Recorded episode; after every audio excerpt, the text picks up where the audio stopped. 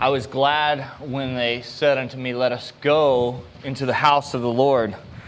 And, and, even the, the promise from our prayer of confession is that we will be in the house of the Lord because He will go with us. He dwells with us. And so this morning, we get to do that together.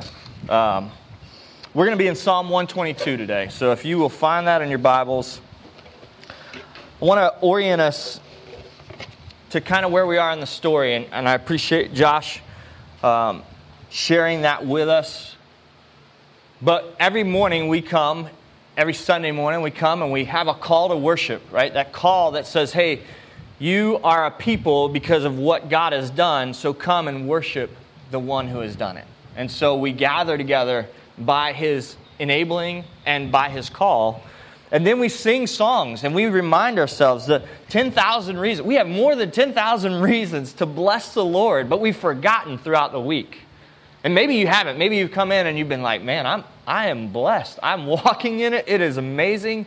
God has opened my eyes. Man, that's, that's awesome. But maybe you've come and you've, you've said, you know what? Work's been tough. Family's tough.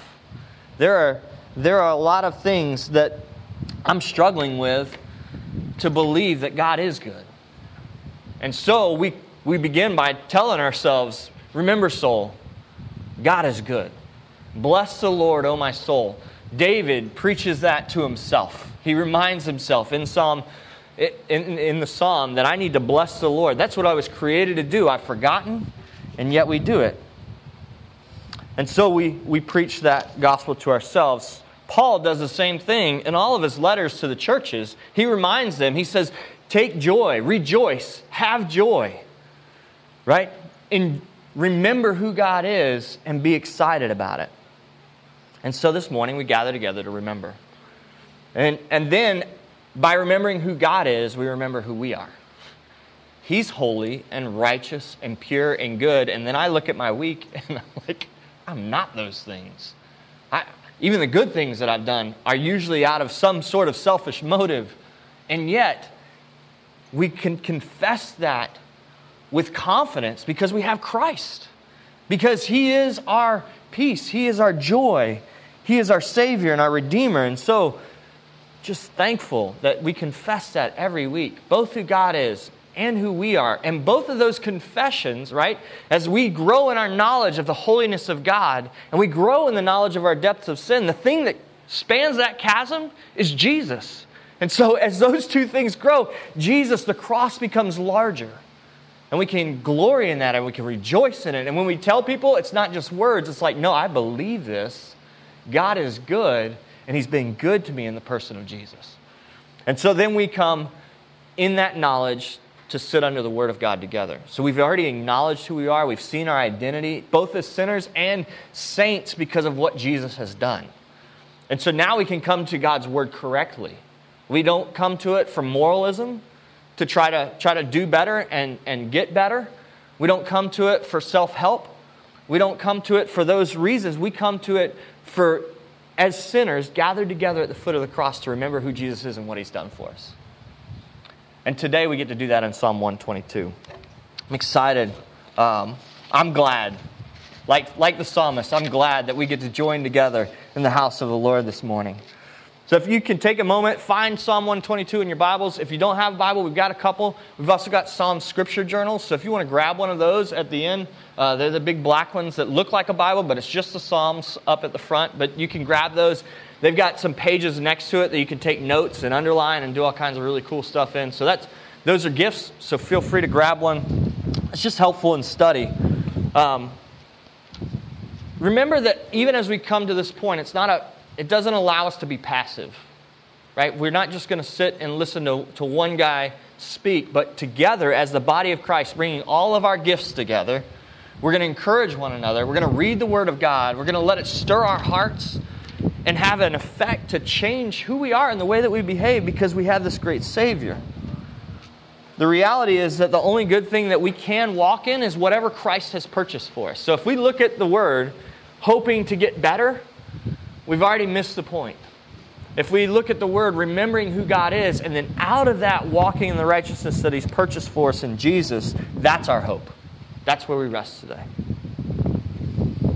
As we look at the Psalms, which are Old Testament scripture, maybe you're, you're unfamiliar kind of with, with the Bible, but there's an Old Testament and a New Testament. Testament means covenant, which means promise.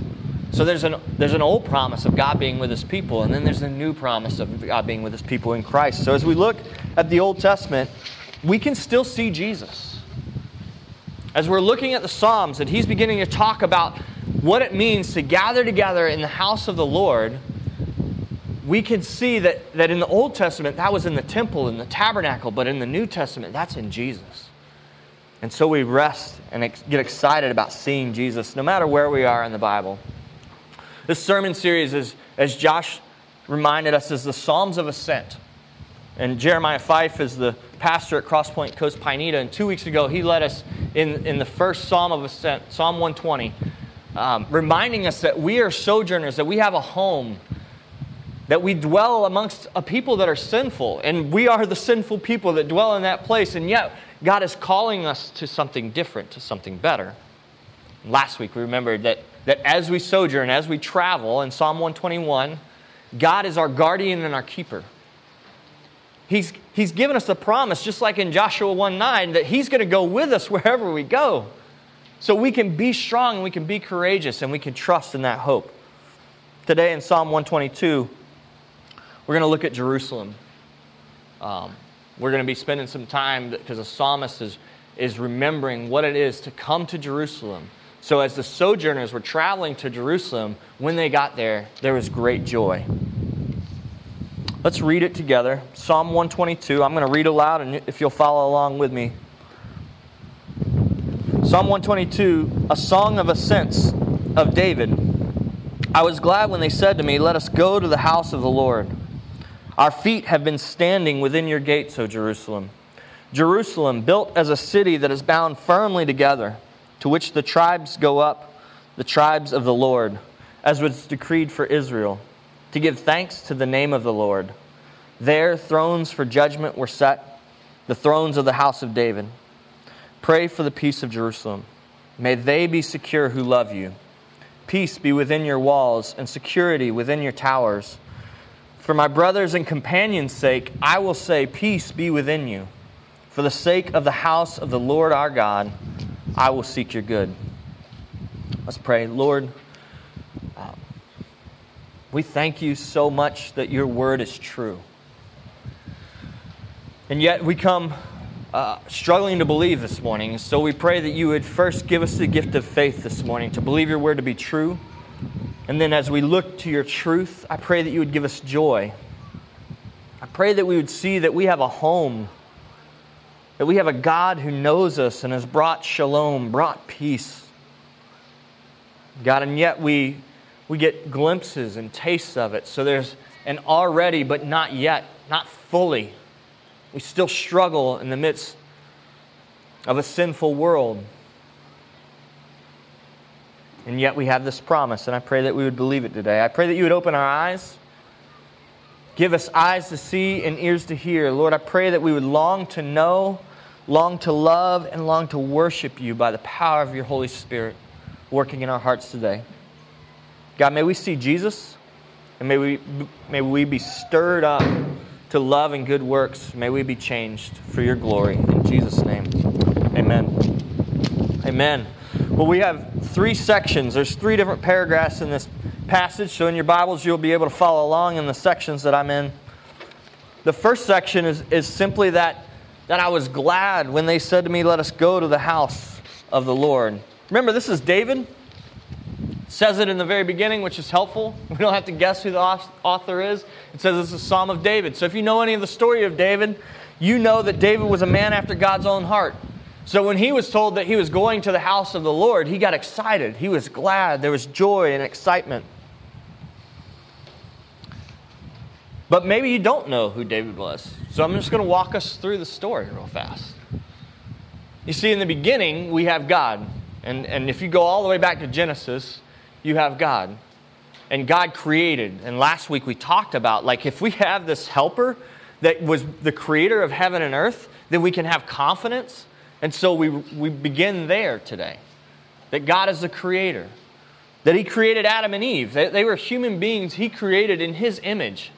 And they reflected his glory and his beauty, and together they had communion with God, and they walked with God, they dwelt with God. So that was the house of the Lord. That was the, the dwelling place of God with man, was the Garden of Eden in the beginning. And yet, yet we know the, the story that even though God had provided everything, He did give some rules for their benefit. And yet they rebelled. And they said, On my own, I can live. I don't need to follow all of God's rules. I've got, I could, I could do that. I could take from that, that fruit and eat it. And so in their rebellion, they rebelled against God. And Adam, Eve believed a lie, and she shared the lie with Adam, and they believed the lie together, and then they both ate of the, ate of the fruit together that God had commanded them not to eat from. And so, God, being just and righteous and good, punished them. That's what we want from a king. We got to remember that. Sometimes we think, man, that seems harsh. But the reality is, I, we want a king who is just and fair and true. And that's what they received. But even in the midst of the brokenness, God comes with a promise. And He said that there will come one who will crush the serpent, who is the liar, the deceiver. He will crush the serpent under his foot. So, even in Genesis 3, where we see the fall, we also see the promise that one is coming who will restore that relationship that they had that we can't even imagine. We can't imagine what it would be like to walk with God. We see glimpses of it, but actually understanding it is far beyond us. Well, we're going we're gonna move through uh, a couple hundred years real fast, but, but out of that, God sent Adam and Eve away and he sent them out of the garden. But he stuck to his promise of being with his people. And so he called out of, out of all the nations, he called a people to himself. He came to Abraham, and Abraham was an older man, shouldn't have been able to have kids. God promised him that he would have more kids than the stars that those would be his offspring. And he, he didn't believe it at first, and yet God showed him in it. He had Isaac at an old age. He and Sarah had Isaac at an old age. And then Isaac had Jacob. And this began this lineage of a promised people who would have God. He would be their God, and they would be his people. And so we follow the story through the Old Testament of Jacob and then his son Joseph and how Joseph ended up in Egypt, saving the people and bringing the, the Hebrew people to Egypt for salvation, for, to be saved, like in the midst of a famine.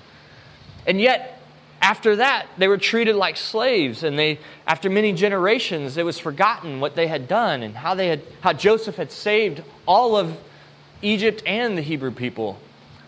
And so, all of those things were forgotten. And then, several hundred years later, we see that the people are being the Hebrew people are being mistreated and abused and treated as slaves in the midst of Egypt. And so Josh has already pointed us to how Moses went and he led the people out of, out of Egypt. And the Passover and what God had done in saving a people and redeeming them out of slavery and captivity and bringing them into the promised land, where again he promised that he would dwell with them. You see, that's the hope. The hope isn't that they would not be slaves anymore, the hope was that they would have their God that they would dwell with him. But we, we lose sight of that so often. We see the circumstances and we just want to be out of the circumstances and not just be with Jesus. But our hope today is that we would remember that God saved a people out of Egypt for himself. And so we see that he gave them judges to rule after they, they sinned in the desert and they weren't able to go into the promised land right away, eventually, after 40 years of wandering in the desert, they were allowed to go into the promised land. Moses didn't get to see it, but the people of God did. He was faithful to his promise. And then he set up judges to rule over them. And the people weren't too happy. They were for a little while, but then eventually they got tired of it and they just wanted to be like everybody else around them. And so they wanted a king.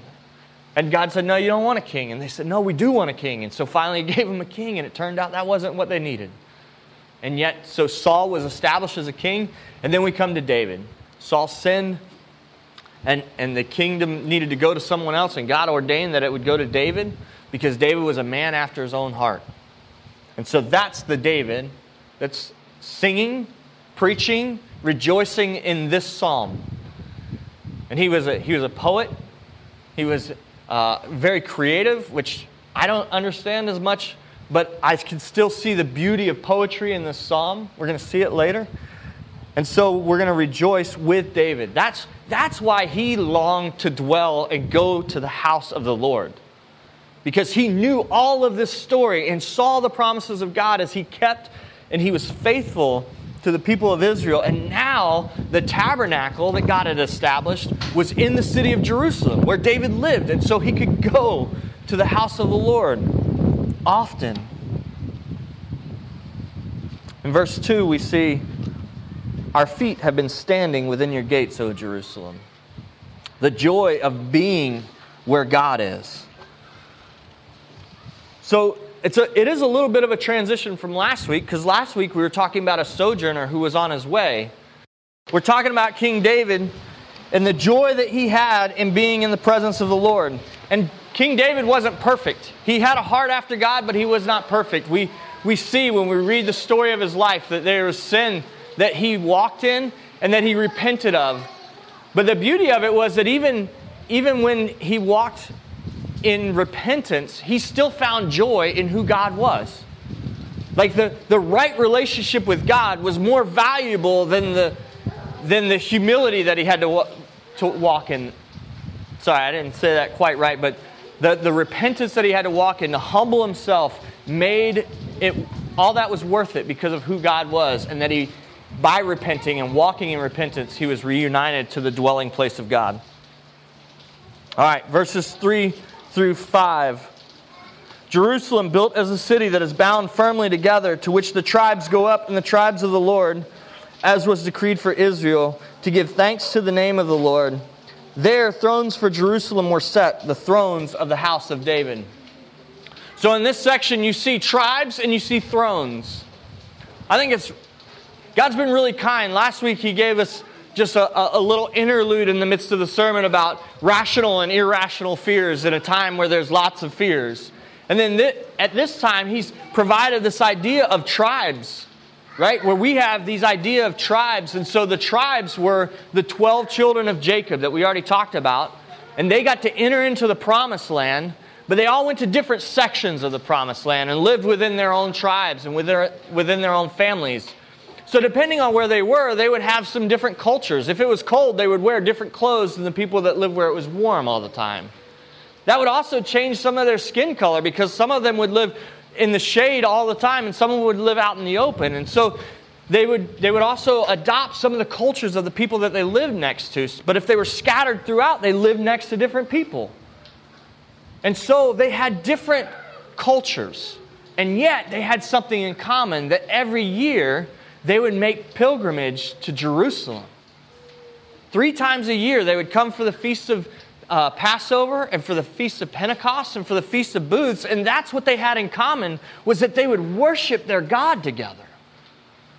And so while all those other things might have been different, they shared this dwelling, going to the dwelling place of God together, and that was their greatest joy to be together worshiping their God. And so you have the tribes. But you also have these thrones that are established. And we already talked about a little bit the idea that thrones mean judgment. Thrones mean that somebody is ruling. Thrones mean that there is a Lord and that he has the right to say you're wrong. And then to exact punishment for that wrongdoing. But if we're not in the wrongdoing, we want, the, we want a good and just judge. We want someone that's going to pay you for what you deserve. But when we are in the wrongdoing, we want a merciful judge. And yet, what we get in God is we get both. We get a God who is righteous and pure and holy, one who would punish and send Adam and Eve out of the garden, who would demand repentance from David when he walked in sin, who would not allow Moses to enter into the promised land because of his sin. And all those things seem harsh, but that's what we want is a God who is just and true and righteous. But at the same time, we get a God who is merciful and kind who's faithful to himself even when we're unfaithful. And so the thrones that are established in Jerusalem, the seat that God would sit in, right, that he appoints David to sit in and to rule, there's a promise that later on, another one will come to sit in those thrones. Another one will come to judge. And so they take hope in that.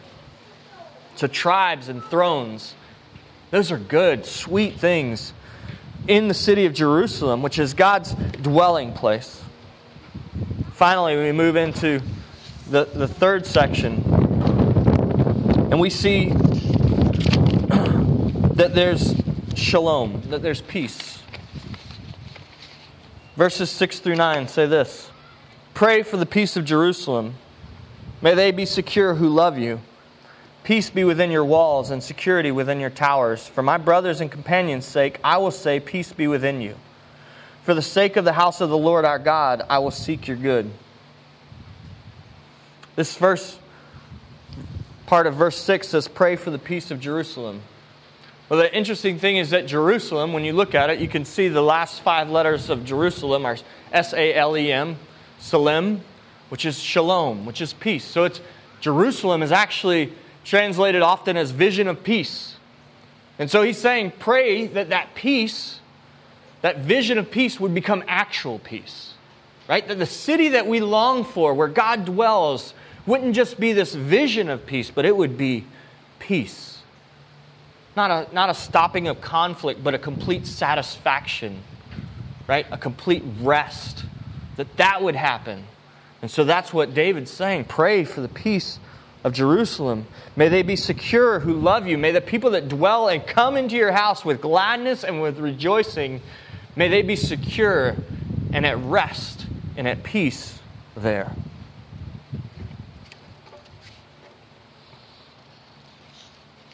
This idea of home. We talked about it in community group a couple weeks ago. What does home mean? What are adjectives that you think of when you think of home? Many of us said comfort and rest and peace and being known. Right? Those are the things that we're talking about.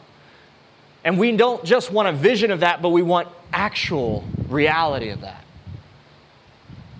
Well, we can read the story. Unfortunately, the, the people that God had called to himself again walked in rebellion. It's, a, it's an ongoing story. It's the story of our lives, too. We, we long for God, and yet we try to put our hope in other things, and we rebel often and say, God, I can do, I got this. I'll come to you when I need the big thing, right? So I'm just going to take care of the day to day, and we think that we can do it in and of ourselves. Well, that was the case for the Israelite people, and eventually they were divided into two kingdoms, and both kingdoms end up going into exile and are conquered, and the temple is destroyed. And so there's wailing, there's, there's a crushing of the people because they, they're like, that's what we were putting our hope in. But God had given them a promise that one would come and he would fulfill the temple and he would rebuild the temple, and that there would be a Messiah who would come. And so the people clung to that hope. You see, we have moments and glimpses of what is to come, just like the, the Israelites did, where they experienced Jerusalem. We experience community. We experience joy and worship. We experience moments where we're like, man, that's, that's the good satisfaction of knowing Christ. And yet they seem to fade, right? They, we don't stay in them all the time. And so we too are hoping for the vision that we have there in that moment to become a reality that we would rest in Jesus all the time. See, the promise was that, that God would come and he would dwell amongst his people. The Gospel of John begins that way. It says that the Word became flesh. The Word there is pointing to God, and he says, God became flesh and he dwelt among us. So when we long for a temple, when we long for to be in the presence of God, we've been given the presence of God. We've been given the new temple in the person of Jesus. Colossians, Paul's preaching and he's reminding the Colossians of why they should rejoice. And he says that because in Jesus, the fullness of God was pleased to dwell. Through him, he's reconciling all things to himself. That's our hope that we would, in Jesus, find joy and rest and peace because of what He's doing, because of the kingdom that He's bringing about, where people can truly love each other because they love their God. And so they could sojourn together to the temple, even if they are different, even if they have different ideas and different priorities, when they, their top priority is to worship God. And they're going to sacrifice their lives to do that. We can't even we can't even imagine as Christians like taking an hour. They take weeks to travel to worship their God. And yet we find it inconvenient sometimes to take a couple hours. And yet, there's joy that we experience here as the body of Christ together worshiping our God. What a promise that we have in the New Testament that Jesus is our hope, that He is our shalom, that He's the Prince of Peace. You know, but a lot of, a lot of people missed, a lot of people that had hoped for Messiah missed the Messiah because He came in a way that was different from what they were expecting. He came frail. He came in human form. He came in the flesh. He came as a baby, weak, right? A mess, needy. But he was fully human and he was fully God. He grew and he walked in righteousness and he obeyed the law perfectly. Not only the letter of the law, but the spirit of the law because he knew the God who spoke the law into being. He was the God who spoke the law in the beginning. He, he was with God in the beginning. He is the per- perfection of all that we see alluded to in the Old Testament. He's the perfect temple, He's the perfect tabernacle, He's the perfect sacrifice. He's the perfect priest and the perfect mediator. He is the Savior that was promised. He's the Messiah, the coming one who would restore all things and restore humanity to God. He was all of those things while he walked in humanity until humanity, us, we killed him. We, maybe not us personally, but we as humans rebelled again and took the life of Christ. But it was all part of the plan. It was all part of God's perfect plan of restoring and bringing about his, his perfect peace, his shalom, the new Jerusalem. You see, the New Testament temple, Jesus was crushed. He hung on a tree, he was rebuked, it looked like hope was lost again. So, anybody who did believe what Jesus was saying about him being the new temple, now they've gone through the whole thing again because they saw their first temple crushed and now they've seen Jesus crucified. Can you imagine that, that, that roller coaster of seeing your hopes in one person then be crushed? But the good news is that three days later, he rose again. He restored the temple. Just like the Old Testament temple was being torn down was part of his plan because he rose, proving the power that God has both over sin and death, proving that he is righteous, he is both God and man. All Old Testament prophecy was true, and it was true and it was good. He ascended into heaven and he's seated at the right hand of God, mediating for you and I before God. And if we are in Him, He is our guardian. He's our keeper that we talked about last week. He's our priest. He's our peace, our shalom. He's where we find satisfaction. You see, the Prince of Peace who established victory, He's going to come again. So even now, we've seen a taste of that. But there will become a time where that vision of peace will become actual peace because Jesus is coming back and He's going to restore all the brokenness. There will be no more tears. There will be no more sadness. There will be no more sin because he will crush the serpent under his foot. And we will walk in that reality.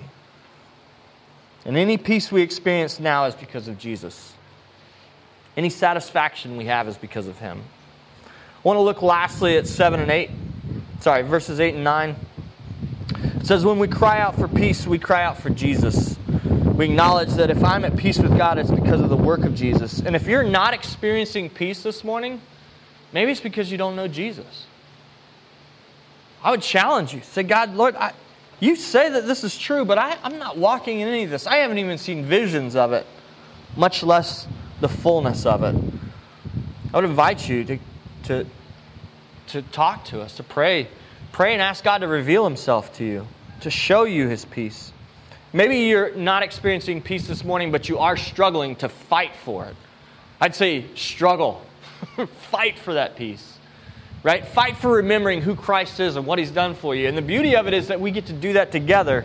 You see, verse 8 says, For my brothers and companions' sake, I will say, Peace be within you.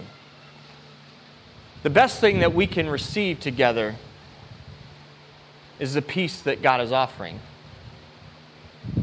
It's for us as a community, as a group, for our brothers and our companions, for our wives, our children, our friends, our neighbors, that they would see Christ savor Him, know Him, and rest in Him. But it doesn't stop there. Verse 9 says, For the sake of the house of our Lord, I will seek your good. You see, if we together believe these things and are encouraging one another in the word through the Spirit, all of this gives glory to God, which is the sole end of man. That's the chief end of man, is to glorify God and enjoy Him forever. And so we get to do it as a community to be encouraged for our brothers and our companions' sake, but we also glorify God. And the house, the name of the house of the Lord is glorified. I think house of the Lord, uh, maybe, maybe you've heard of Game of Thrones, read the books or something, but just like the, the house. And so everybody fights for their house's sake to be known. And so we have a house. We have a name that we cling to. We, we long that the house of the Lord would be known and be, there would be glory there, and people would long to know him. All of this is done. We're united by God through Jesus by the power of the Spirit. And so together we worship for his glory. It's where the psalm ends the glory of God. I pray that we would be challenged this week, that we would be changed, that we would also see that, hey, there's a, there's a reality of thrones and tribes that, that I need to sit under the lordship of Christ, and I need to do it together with people that, that are sinners like me. And, and we, may not, we may not agree all the time, but we point and we chase after the one who has united us together and given us his peace. Amen. Let's pray together. God, we thank you for this day. We thank you for the encouragement that we have in your word. Lord, stir our hearts that we would long for something more than the day to day grind, that we would have a vision of home, that we would have a vision of Jerusalem, a vision of peace and satisfaction that's more than, than what, we're, what we're experiencing right now, Lord. I pray that we would cling to the promise that we have, that you are coming again. Lord, and that in that waiting, in that sojourning, while we wait for you to come again, Lord, that we would be active in the proclamation of your word, that we would be active in the worship of your glory. God, stir our hearts. I thank you for community to do that together with. God, you are good and kind. We thank you for Jesus, the perfect peace, the fulfillment of the vision. God, I pray that we would rest there today. In Jesus' name, amen.